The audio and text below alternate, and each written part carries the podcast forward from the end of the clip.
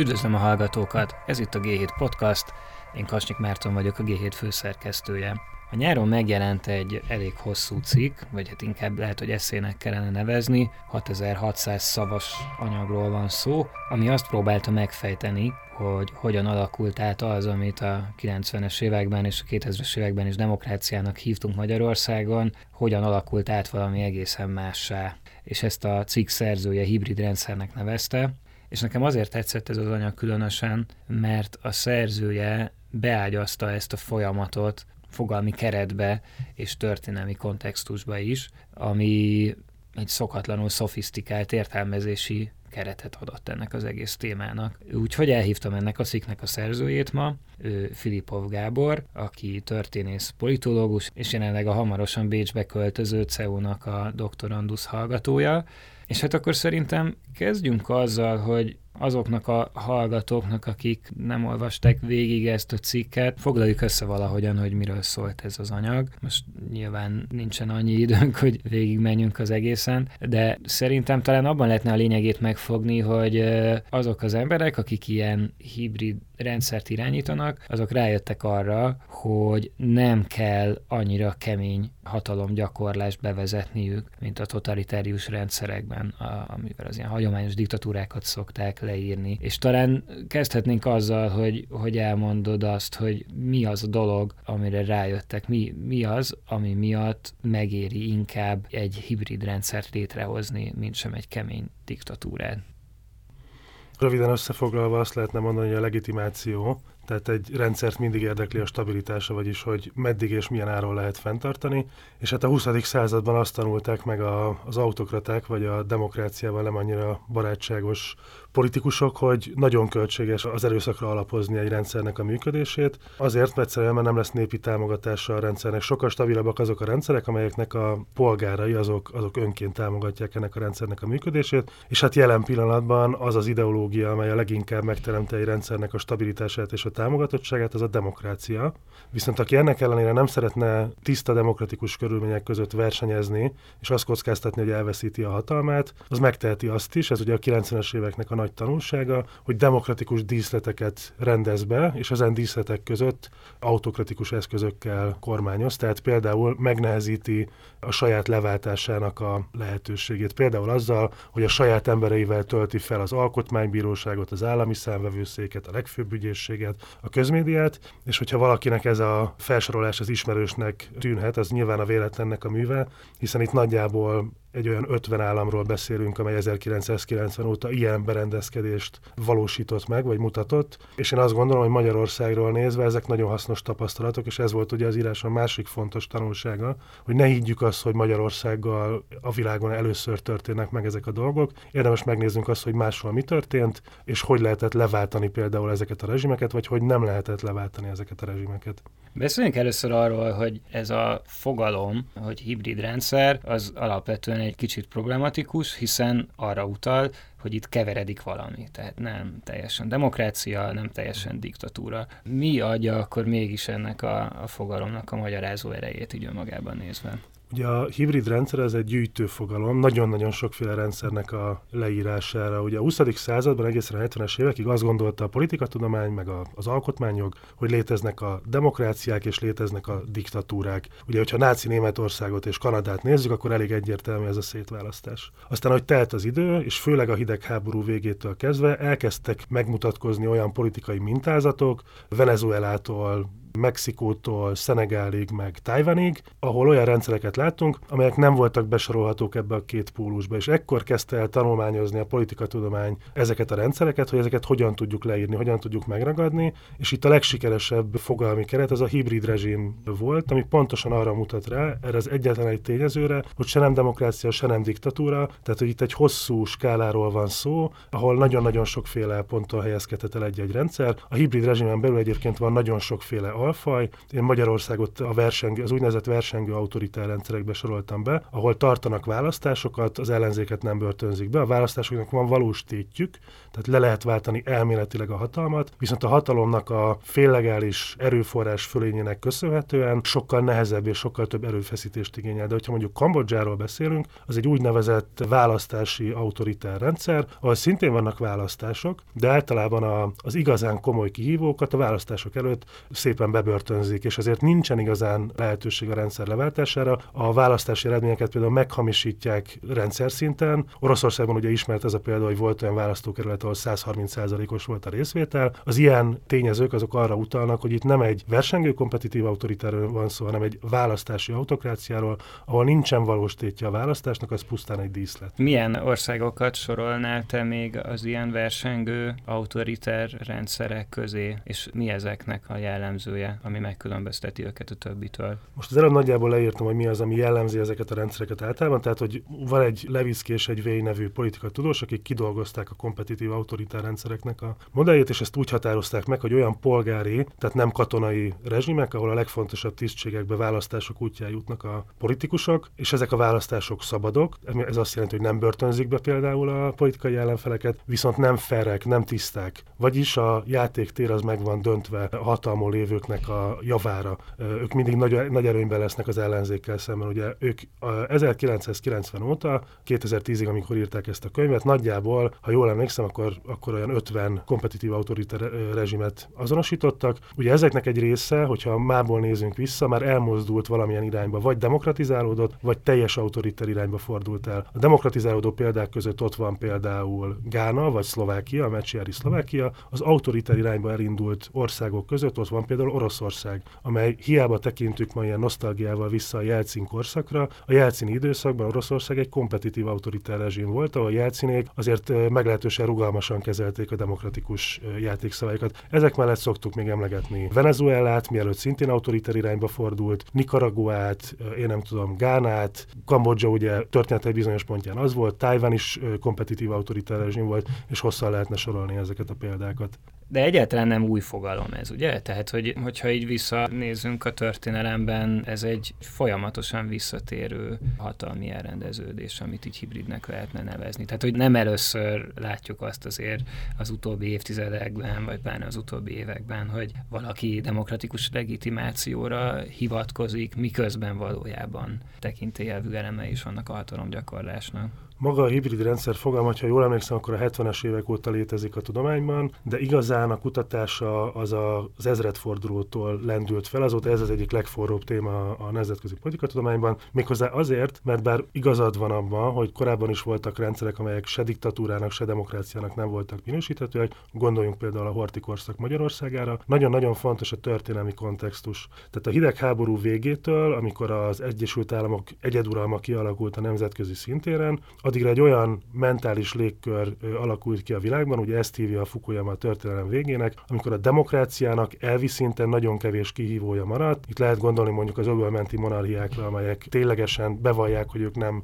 demokráciák, de mondjuk Észak-Korea is demokráciának hirdeti magát. Tehát a történelmi kontextus ilyen szempontból nagyon sokat számít, mert ezeknek a rendszereknek a lényegét pontosan az adja, hogy azért adják el magukat demokráciának, mert nem demokráciának lenni nagyon költséges. Hogyha mondjuk a harmadik Napóleon uralmát nézzük, amelyik szintén besorolható lenne hibrid rezsimnek, az egy teljesen más történelmi kontextusban működött, amikor a demokrácia nem volt egyeduralkodó a nemzetközi szintéren, sőt, és ezért teljesen más keretek között és más eszközökkel kellett működnie. Tehát nem új fogalom, nem új jelenség, viszont én azt gondolom, hogy ahogy a diktatúra alatt sem azt értjük ma, mint az ókori római birodalomban, mert más volt akkor a történelmi helyzet, ugyanígy a hibrid rezsim ma egy kifejezetten mai és kifejezetten hidegháború utáni rezsimtípusnak a leírására alkalmas igazán. Vannak, akik, például van egy Branko Milanovic nevű szerb közgazdász, akit én nagyon kedvelek, és ő előjött nemrég egy olyan fogalommal, ami szintén sok kelet-európai, meg bármilyen más kontinensen is felelhetőek olyan rezsimek, amikre, amiket alkalmas leírni azzal a fogalommal, hogy több párti kleptokrácia. És ő azt mondja, hogy ezeknek a rezsimeknek az a célja,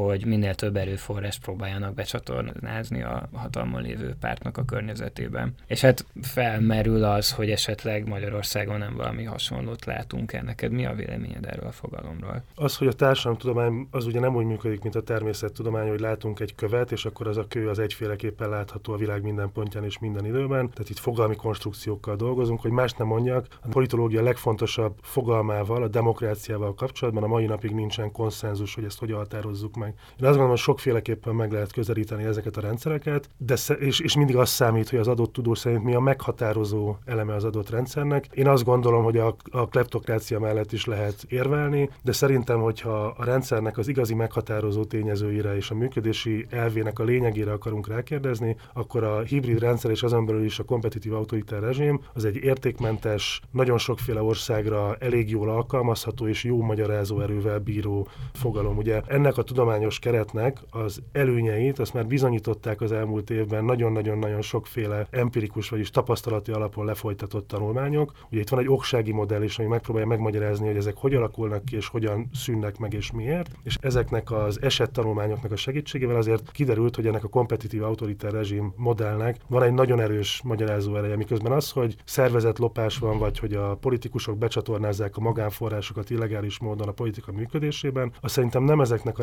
rendszereknek a sajátossága, legfeljebb a mértékről lehet beszélni, hogy nagyságrendben ezek, ezek a dolgok ezek hogyan történnek, de azt kell mondanunk, hogy a, a rendszer szintű korrupció az bizony demokratikus keretek között működő államokban is például tud működni. Ettől függetlenül én azt gondolom, hogy ezek nem objektíven eldönthető viták, tehát minden ilyen tudományos modellnek van legitimációja, azt kell eldönteni, hogy ezek milyen magyarázó erővel bírnak, és én nem ismerek jobb magyarázó erővel bíró modellt, mint amiről most itt beszélünk.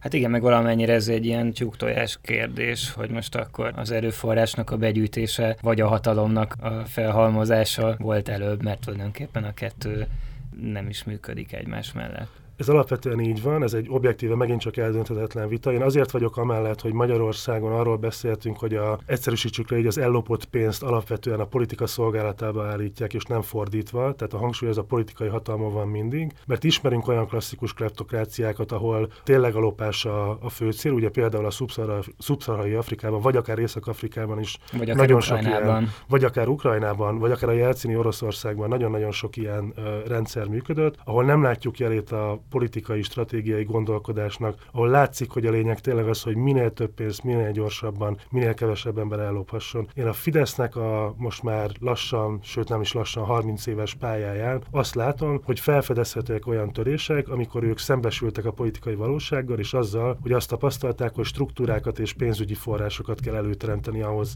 hogy a politikai versenyben ők effektíven tudjanak működni, és szerintem a székházügytől kezdve a saját média megteremtéséig megteremtésén át a mostani Stróman rendszerig felfedezhető egy olyan stratégiai gondolkodás, amelynek része például az ellopott forrásoknak a nagyon átgondolt visszaforgatása ebbe a rendszerbe. És én azt látom, hogy ez, ez nem lehetséges egy olyan kimódolt, kigondolt politikai stratégia nélkül, amely nem jellemző ezekre a csaklopásra épülő rendszerekre sajátja ezeknek a hibrid rendszereknek, hogy folyamatosan van egyfajta bizonytalanság, amit a rendszer életben tart, meg egy valamilyen fokú káosz is. Tehát jelentős részben arra épül, hogy az állampolgár ne tudjon semmiről megbizonyosodni, és ez is része tulajdonképpen a rendszer legitimációjának. És ilyenkor bennem gyakran felmerül az, hogy mennyire elképesztően nehéz lehet egy ilyen rendszert működtetni. Tehát, mint hogyha mindig egyszerre több játszmát kellene játszani azoknak, akik hatalmon vannak és irányítják, mert egyszer egyszerre kell legyártaniuk egy, egy olyan valóságot, ami az állampolgárokat folyamatosan bizonytalanságban tartja, és közben a saját stratégiai, nagyon is konkrét céljaikat el kell érniük a politikai térben. Legyen arról szó, hogy most megtalálják még ideje korán az ilyen ellenzéki gondolkodókat, akik veszélyt jelenthetnek rájuk, és akkor őket valahogyan semlegesíteni, megteremteni a jóléti legitimációt. Tehát igazából nem baromi nehéz egy ilyen rendszert működtetni, irányítani tartani. De csak én ezt kiterjeszteném, hogy általában a politika az egy ilyen nehéz műfaj, ezért hívtam már Arisztotelész művészetnek. Nevezetesen, hogy nincsenek általános receptek. Ugye a szakirodalomban van egy olyan elmélet, amely szerint minden autoritár rezsim az három pilléren alapszik. Az egyik az a legitimáció, a másik az az elnyomás, tehát az erőszakszervezetnek a felhasználása, a harmadik pedig az úgynevezett kooptáció, tehát a társadalom kulcs szereplőinek, például a gazdasági szereplőknek az érdekelté tétele a rendszer fenntartásában. Na most ez a három pillér, ez egy olyan egyensúlyi játékot eredményez, amely nem csak a hibrid rezsimekben, de a, a tiszta diktatúrákban is mindig egy kockázatos és sok bizonytalanságot feltételező játszma szokott lenni. Itt arról van szó, hogy az adott országban, az adott korban, az adott politikai szereplők hogyan ítélik meg ennek a három pillérnek az egyensúlyi helyzetét, és hogy érzik, hogy mennyi erőszakot kell alkalmazni, mennyi gazdasági teljesítmény szükséges hozzá, és így tovább, és így tovább. Vannak olyan hibrid rezsimek, amelyek tisztán, vagy akár olyan diktatúrák, amelyek tisztán az ideológiai alapra építenek, ilyen mondjuk Észak-Korea, ahol mondjuk gazdasági teljesítményről igazán nem nagyon beszélhetünk, és nincs olyan nagyon sok erőforrás, amit el lehet osztani a gazdaság szereplői között, és vannak olyan autoriter, illetve hibrid rendszerek, gondoljunk mondjuk Tájvánra, amelyek viszont egy, egy nagyon komoly gazdasági teljesítményt tudnak felmutatni, és ezért sokkal kevesebb koercív, vagyis elnyomó metódushoz kell nyúlniuk. De ilyen mondjuk a kevéssé ismert példát közül Gána is, amelyik a 80-as években a nyugati világ szemében egy ilyen mintaállam volt olyan szempontból, hogy hogyan liberalizálták a piacot, és hogyan sikerült tartós gazdasági növekedést eredményezni. A vicces az, hogy ez a, ez a művészet ez soha nem ér véget. Tehát ha valaki rosszul méri ki a, az egyensúlyi állapotot, az tud ártani a saját rendszerében. Tájvánban például az történt, hogy a, az autoritár rendszer szempontjából túl jól működött a gazdasági teljesítmény, ami előállított egy olyan középosztályt, amely aztán később a politikában is elkezdett szót kérni magának, és elkezdtek ellenzéki szervezkedésbe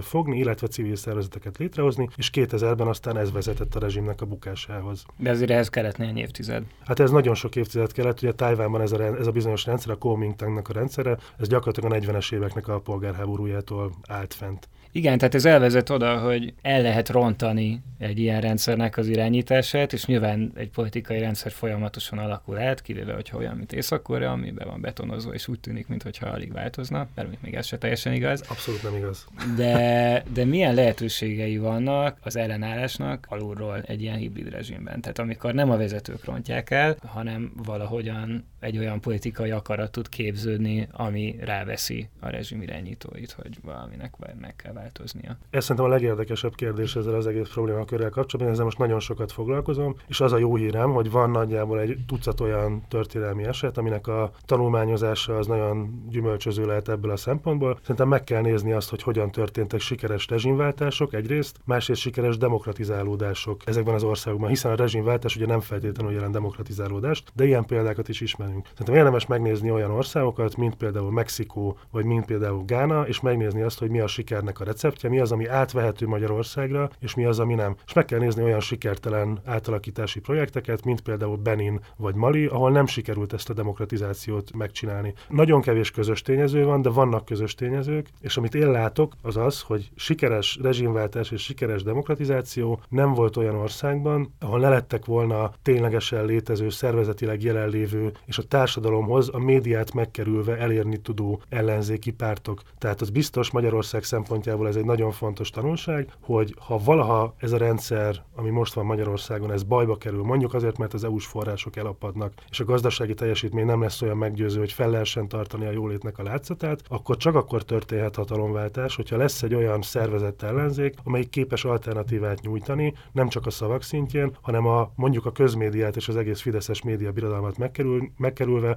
a terepen uh, húsvér valójában eljutni a választópolgárokhoz. De valójában ehhez még annál is több pénz kell, mint hogy saját médiájuk legyen. Mert pedig most ugye azt látjuk, hogy az a média, ahol bármilyen nem kormánypárti, propagandisztikus hang megszólalhatna, az folyamatosan csökken. De talán ahhoz, hogy egy pártnak legyen a terepen is jelenléte, ahhoz valószínűleg még nagyobb pénz kell. És hát hogyan lehet egy, egy ilyen rezsimben, ahol ugye, hát ugye Magyarországon most a legnagyobb pénzcsap az ugye az uniós források, azt tudjuk, hogy ki osztja el, és milyen módokon, hogyan juthat finanszírozáshoz egy politikai ellenzék.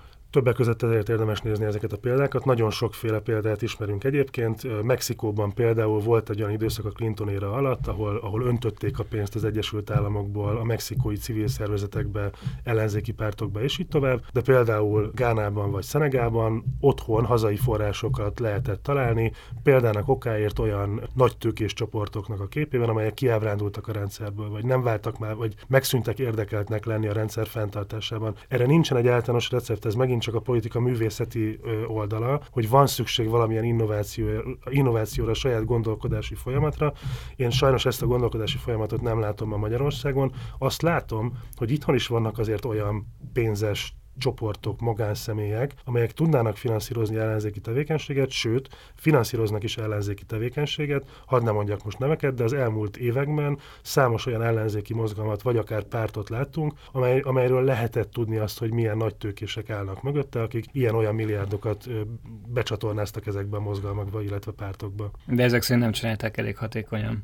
Ezek szerint nem volt átgondolva az, hogy hogyan zajlik a politizálás mondjuk egy sikeres aláírásgyűjtést követően. Én azt mondom, hogy nincs olyan ország szerintem, hogyha a szubszaharai Afrikában ismerünk olyan országot, ahol sikerült nagy tőkés csoportokat találni, nincs olyan ország, ahol erre, ahol, erre ne lenne forrás, hogy ellenzéket lehessen teremteni. Én azt látom ma, hogy a magyar ellenzék az nagyjából olyan állapotban van, mint az oroszországi ellenzék a 2000-es évek első évtizedében, amikor is beletörődtek abba, hogy a rendszernek vannak adott keretei, amelyeket meg sem próbálnak igazán megkerülni, hanem nagyjából a túlélésre játszanak, vagy arra, hogy a csonka formájukban jelen legyenek a politikában, ahelyett, hogy megpróbálnak kijátszani a rendszert. Az a baj, hogy ezt nem nagyon lehet attól függetlenül nézni, hogy milyen kormányzati befolyás alatt van az ellenzék, hiszen ugye a pénz, amit kapnak, a pénz, amit elvesznek tőlük, az mind a kormányzattól függ, és hát ugye beszélnek arról is, hogy esetleg vannak olyan emberek is az ellenzékben, akik nem teljesen az ellenzék érdekeit követik. Most gyakorlatilag egy kompetitív autoritár rendszer lényegéről beszélsz.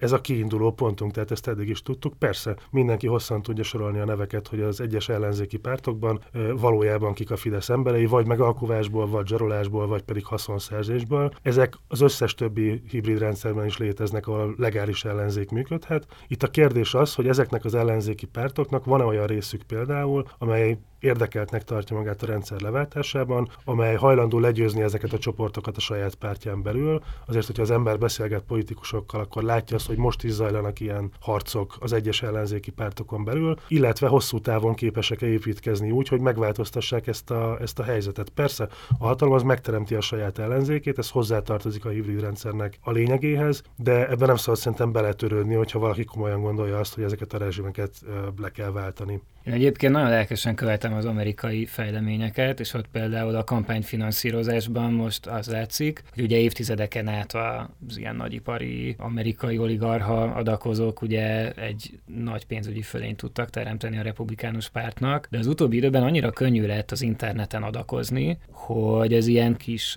kampánytámogatókkal, nyilván most ez a Trump-féle felháborodás kultúra, ez így eléggé megtolta a demokratákat, de most nekik van egy hatalmas pénzügyi fölényük, és még hozzá úgy, hogy nincs mögötte nagyon ilyen hatalmi lobby erő. Tehát ez nem lehet egy út Magyarországon, mert azért az látszik, hogy a sajtóban ez valamennyien már elkezdődött, hogy emberek uh, ilyen kis adományokból elkezdtek sajtótermékeket támogatni. Ugye az átlátszó, meg a Direkt 36 ebben eléggé éllovas volt, de most már ugye 444 is csinálja, legújabban az Index is elkezdte a gyűjtést. Enne, ebben mennyire látsz perspektívát? Tökéletes példa, és már is többet, több politikai munkát elvégezte, mint az ellenzéki pártok együttvéve. Ugye magyar politikában annyiban ez megjelent, hogy bizonyos pártok adósságrendezésre rendeztek már ilyen mikrogyűjtéseket, gondolok most a Jobbikra és az Együttre. Az igazi probléma az, hogy például ez, ezt a, ezen, ezen a módszeren, mintha nem gondolkodnának, vagy nem hinnének benne, vagy én nem tudom. Még szerintem nagyon sok pénz össze tud így gyűlni, ha nem is az összes, amire szükség van. De mondok egy másik példát. Nagy felháborodást váltott ki, hogy ugye úgymond a kormányzat zsarolására